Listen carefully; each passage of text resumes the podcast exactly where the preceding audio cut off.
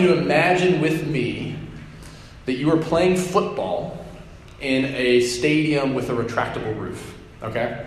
So you're in a football stadium, whether you're in this, I don't know if you're in the stands in your imagination, or you're on the field, or you're coaching, or you're selling popcorn and peanuts, wherever you are in this, um, imagine that you're in a stadium, in one of those big football stadiums with retractable roofs. Now, without anyone notices, the retractable roof closes.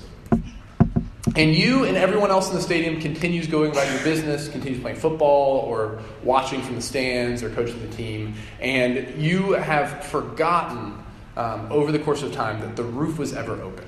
Right? The roof closes, you've forgotten that the roof was ever open, and now here we are in the stadium, in the roof, we can't open the roof. Let's say that the roof is actually jammed shut. So as you play football or you watch the game or do whatever it is that you're doing within the stadium, you forget that the roof was ever open. You forget that there was ever um, a sun or a moon or stars. You forget there was ever an outside world.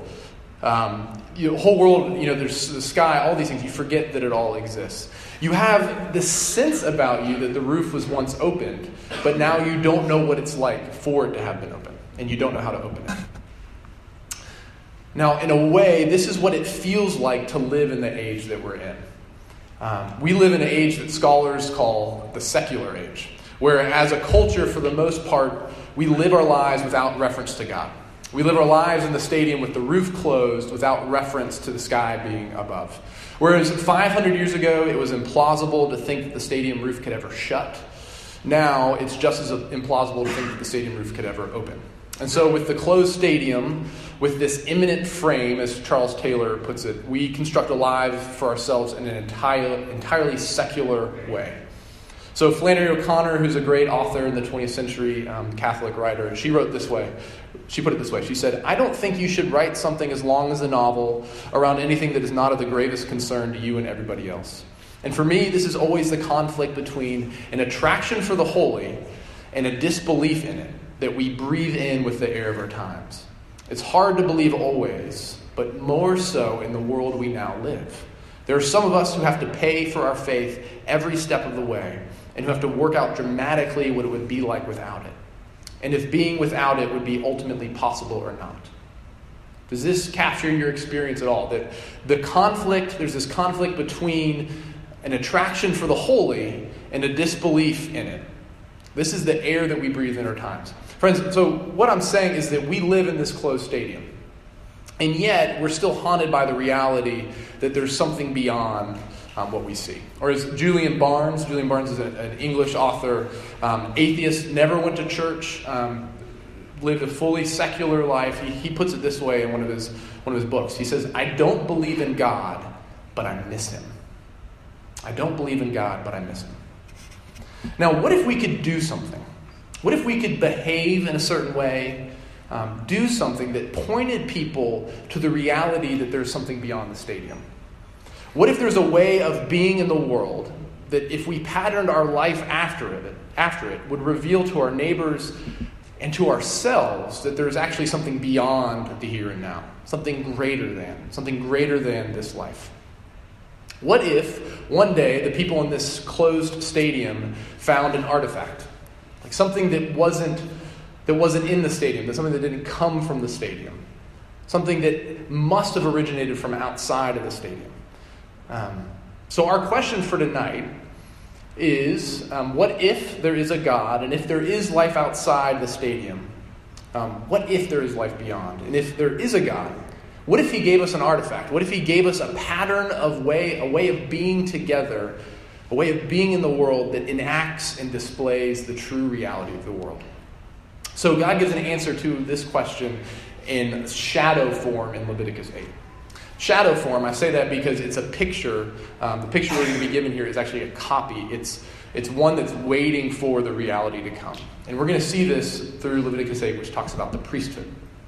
So, this semester, if you've been with us, you know, we're studying Leviticus together, and um, we're trying to make sense of this book together.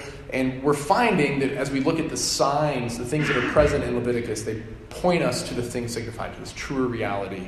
Um, when we, got the, we get the copy in the Old Testament, we get a better sense of the true reality in the New Testament. So, I'm going to read for us from Leviticus 8 and Exodus 19. If you've got a Bible with you, you can turn there. Sorry, we don't have handouts tonight, we, um, and the projectors we just have technology failures. But hey, we got a good old paper Bible, so we're going to use this. Um, so I'm going to read Leviticus 8, 1 through 9, and 22 through 30 to start off. This is God's word for us tonight. He gives it to us because He loves us.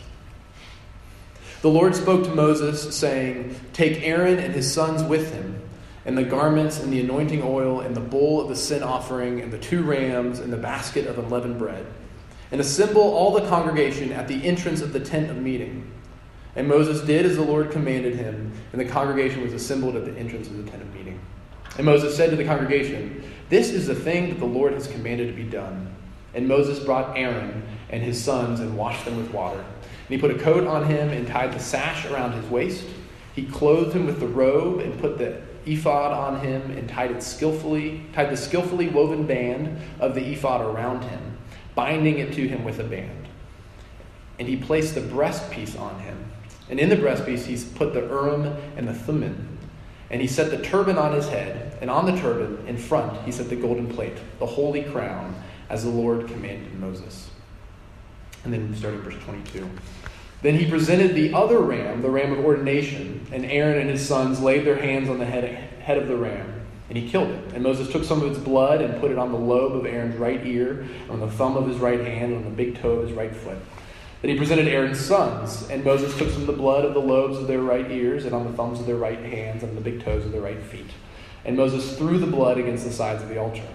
Then he took the fat and the fat tail, and all the fat that was on the entrails, and the long lobe of the liver, and the two kidneys with their fat and the right thigh.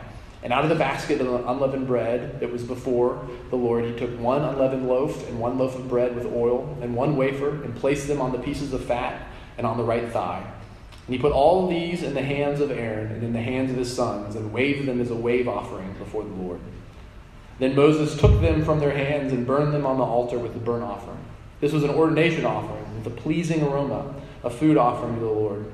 And Moses took the breast and waved it for a wave offering before the Lord. It was Moses' portion of the ram of ordination, as the Lord commanded Moses. Then Moses took some of the anointing oil and of the blood that was on the altar, and he sprinkled it on Aaron and on his garments, and also on his sons and on his sons' garments. So he consecrated Aaron and his garments, and his sons and his sons' garments with him. Um, and one more passage tonight, I'm going to read from Exodus 19, 5 through 7, which says this Now, therefore, if you will indeed obey my voice, this is the Lord speaking to Moses to speak to the people. Now, if therefore you will indeed obey my voice and keep my covenant, you shall be my treasured possession among all peoples, for all the earth is mine. And you shall be to me a kingdom of priests and a holy nation. These are the words that you shall speak to the people of Israel. So Moses came and called the elders of the people and set before them all these words that the Lord had commanded them. This is the word of the Lord. Thanks be to God. Please pray with me. God, we thank you for your word and its strangeness to us. It comes to us from a foreign place. Um, Lord, we pray you would help us to make sense of it and to see Jesus through it tonight.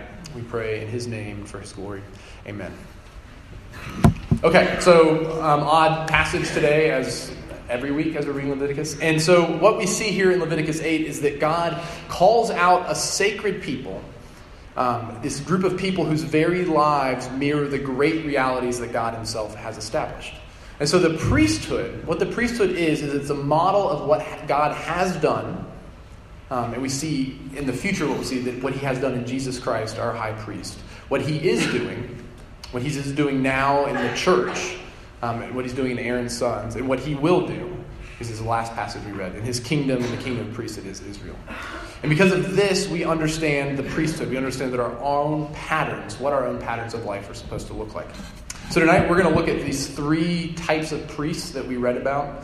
Um, being held by Les Newsom tonight and his work on this. And as we look at these three types of priests, um, we're going to see the function of the priest, the failure of the priest, and then the fulfillment of the priest, and then talk about a little application for us. So, first, the high priest. Um, the high priest was the spiritual head of Israel. He was the go between between you and God. So, how did the tabernacle work? Um, how did the high priest function in the tabernacle? Well, only the high priest was able to enter the presence of God before the Ark of the Covenant. If you're unfamiliar, I actually had a slide with a picture of the tabernacle, so I'm going to have to explain it. So, the, um, the tabernacle was this something that God designed, and it was a enclosed area that when, when someone walked in, the first thing that you saw was uh, this altar where the, where the animals were sacrificed. And then beyond that, there was a basin where you would be cleaned. And then inside of that, there was actually a tabernacle, which was a tent. And inside the tent was the holy place where only the priests could go. But then in the inside of that was the Holy of Holies, which was this place that only the high priest could go. And he could only go once a year, and he would go there to atone for the sins of the people. We're going to get to this when we get um, to the Day of Atonement in a few weeks. And what we saw in verses 5 through 9 that I read was that this high priest was covered in expensive clothing. Aaron was given this golden ephod. We don't know what an ephod is. Something that's gold. Um, the sash, a breastplate, the Urim and Thummim, um, and a turban. And this outfit that he wore was actually symbolic of the tabernacle. So the, the high priest was a living temple of sorts. Um, Vern Poythress, who, Poythress, who's a theologian, says this. He says that the high priest himself is in fact a type of vertical replica of the temple. So his, his garments actually correspond to the curtains of the temple. His headband with the inscription, Holy to the Lord, corresponds to the most holy place, the representation of heaven. His hands manipulate the blood that mediates between heaven and earth. His feet remain planted on earth. His ears, his hands, and his feet are all consecrated with blood, corresponding to the consecration of the parts of the tabernacle. Thus, he's not only a human being, sinful like us, but a human being clothed with the majesty of heaven. So, the point of this is that he would represent the people to God and would actually, as he did so, wear something that, that showed what the, the, the pattern, what the structure of heaven itself looked like. So he functioned between the people and God just as much like a lawyer did as he did like a religious person would. So, do we need priests today? That's our question. Um, for many of us, priests sound really weird. This is a weird idea for us. We might not think that we need them, um, our, but our daily and weekly struggles reveal that we actually need priests to be human. So, what do I mean by this? That we need priests to be human? Well, most of us, most of us walk around projecting an image of what we hope people will see in us. Um, we craft this persona that we want for ourselves, right? Um, think about this. How do you answer this question for yourself? Um, when you ask, Am I a good person or a bad person? Do I have character or do I not? Right, these are the sort of things that we care about. if we take this one step further, um, we usually have two answers to those questions. Right? We have the answer that we give to the world, um, and the answer that we whisper or we yell to ourselves. Do you know this experience? Of course you do. Right? You live it every day. Every day you fail to meet the expectations that you set for yourself. Whether it be through your moral failure, doing something that you wish you hadn't, or through your omissions, not doing the things that you ought to have done, or simply through your limitations, not getting done the things that you hoped you would. Right, no matter how hard we try, we can't live our ideal lives. You, you see your life is filled with the possibility of who you can become, and yet you just can't quite get there. Right? Your, your ideal self is always beyond your reach. Now, you may pep talk yourself telling yourself things like, I am worthy, I am enough. But what you need, what you actually need, is a word from outside of yourself, a word that will evaluate you and tell you who you are. But you're terrified of that word, and you probably don't believe it exists. Right? We live in a culture that does not buy this, and we don't buy it most days either. And yet, we continue to carry around these deep feelings of shame and guilt. And if we are in this stadium with the roof that doesn't open, where do those feelings of shame and guilt come from? Um, Franz Kafka, who is a great writer of the earliest 20th century, wrote a novel called The Trial. Um, and in this story, it begins with this man named Joseph K. And he wakes up in the morning and he is arrested and taken into custody. And no one will tell him what he did wrong. He keeps asking everyone, What am I arrested for? What did I do? What am I being accused of? And no one will tell him. And so the, in the novel, he goes from one prison cell to another, from one hearing to another, and no one ever explains to him why he's been arrested. And this leads Joseph K. to question his entire existence. Starts thinking, maybe it was for that thing. Or have I been arrested for this thing? I did that, but that doesn't seem to be bad enough. But maybe this is what happened. And at the end of the novel, he never finds out what he did. And at the end, he is stabbed to death by the prison, prison warden. Okay, so horribly depressing book. Um, but what Kafka got 90 years ago and is still true today is that we live in a world that doesn't believe in judgment, right? We live in a world that doesn't believe in sin, and yet we still feel that there's something wrong with us. Even though a lot of us don't believe in moral absolutes, we still feel that if we were to be examined, right, if someone were to know those deep recesses of our hearts, we would be rejected. Right? We're just like Joseph K. We feel that we've got to hide our true self, or at least control what people know about us, because secretly we feel that we're not acceptable. And that we have to prove we're worthy, right? We have to prove that we're lovable. We have to prove that we're valuable. This is our need for a priest. Your need for a priest is embedded in your own anxiety. So here in Leviticus, God gives priests to his people. And Aaron, who is the brother of Moses, is ordained as the high priest. But the problem is that Aaron is sinful and he's prone to mess things up. We learn in Exodus that while Moses is receiving the very words from God to give to his people, um, this is just months before Leviticus takes place. Aaron is down with the people, having given up on God, leading God's people in an orgy, a literal orgy, around a golden calf that they've constructed and said, you know what? Yahweh didn't rescue us from Israel or from Egypt. This golden calf rescued us from Egypt, so we should worship it instead. Right? Aaron is a mess. And we see that in Leviticus 8, even he needs to be consecrated and sanctified before he can serve as high priest. All these sacrifices he has to perform say one thing, and it says it clearly that there must be a better high priest. There must be, there must be a perfect high priest. And in the New Testament, the book of Hebrews, it tells us this is what God has given us in Jesus. I want to read to you from Hebrews 4 and 5. This is what we're told. We're told that since, since then, we have a great high priest who has passed through the heavens, Jesus, the Son of, Son of God. Let us hold fast to our confession. For we do not have a high priest who is unable to sympathize with our weaknesses, but one who in every respect has been tempted as we are, yet without sin. Let us then with confidence draw near to the throne of grace, that we might receive mercy and find grace to help in the time of need. For every high priest chosen from among men is appointed to act on behalf of men in relation to God, to offer gifts and sacrifices for sins. He can deal gently with the ignorant and the wayward, since he himself is beset with weakness. Because of this, he's obliged to offer sacrifice for his own sins, just as he does for those of his people. And no one takes this honor from himself, but only when called by God, just as Aaron was. So also Christ did not exalt himself to be made high priest, but was appointed by God. What this is saying is that Jesus says that Jesus is able to sympathize with your weakness because he was tempted as we are and is yet without sin.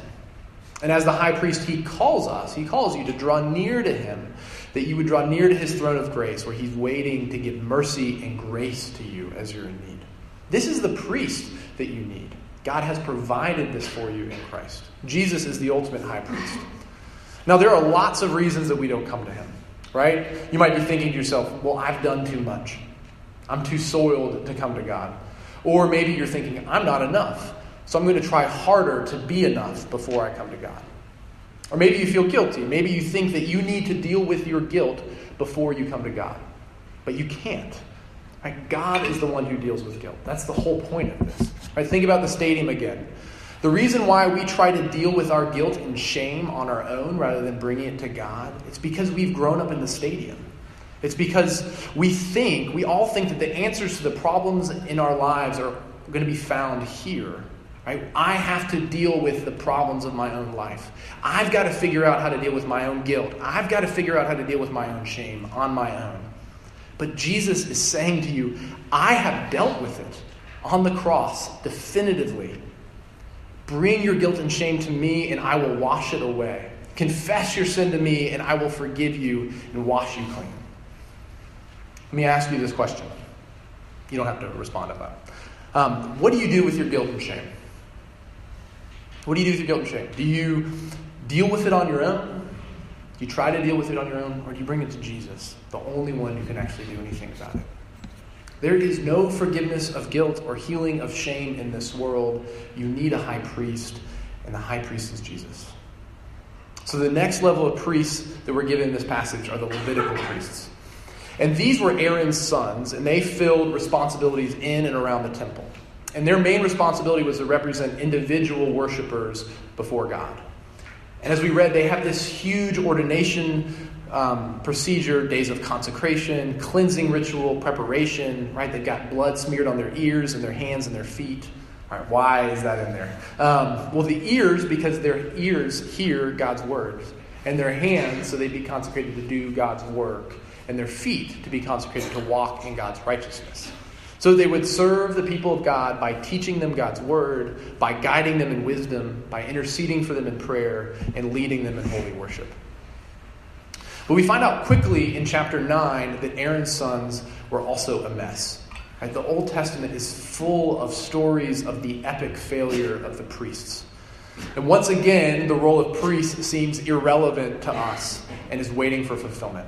Now, in the New Testament, um, we're actually given a couple of pictures where the Apostle Paul uses the language of priests to tell us about the church. And Paul uses the language of Old Testament priests as the model for the idea that there are certain individuals who are called and ordained to serve the people of God. I we call these pastors. So, what are they called to do?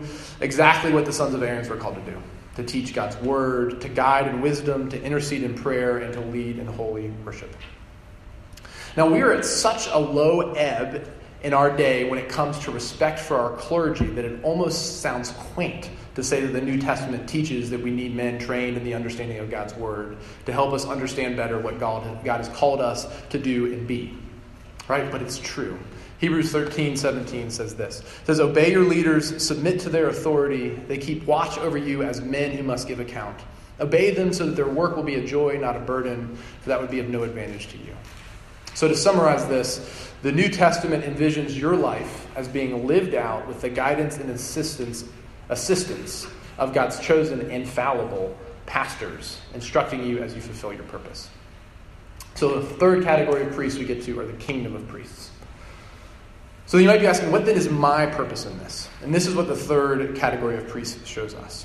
And this is why we read the passage from Leviticus. One could read through the book of Leviticus and come to the conclusion that Israel's only purpose in the world was to gather around and worship at the tabernacle. But their worship of the true God in all of life was designed to be a witness to the nations of the world. Israel was designed to be an entire nation of priests. I mean, look at the genius of this ordered society, right? The center of the, of the camp was the temple, right? the physical location of God on earth. And immediately surrounding that was the sanctuary where only the priests could go. And then the rest of Israel encamped around in this encampment around the tabernacle. And they were set apart as well because only faithful Jews could stay there. And then finally, as the other nations of the world looked on on this worshiping people, they were called to repent and worship the true God and join Israel. The people of Israel represented God to the unbelieving, watching world. They were priests. So this means that a Christian's life pattern is first to be centered on the one who tells me who I actually am. Right? Jesus tells you who you are. He tells you that you're made in the image of God. He tells you that you were redeemed from sin and death by his blood shed for you on the cross. Jesus speaks the truest word to you, tells you that you are his, that he is worthy, he is enough, and that your life belongs to him. Christ is your life, he is enough. Second, this centers on the vision that we get from our participation in the institution, yes, the institution of the church, of the local church, with its, its worship, regular worship, and its pastors to regularly cast vision um, for me and for you about what God's world should look like.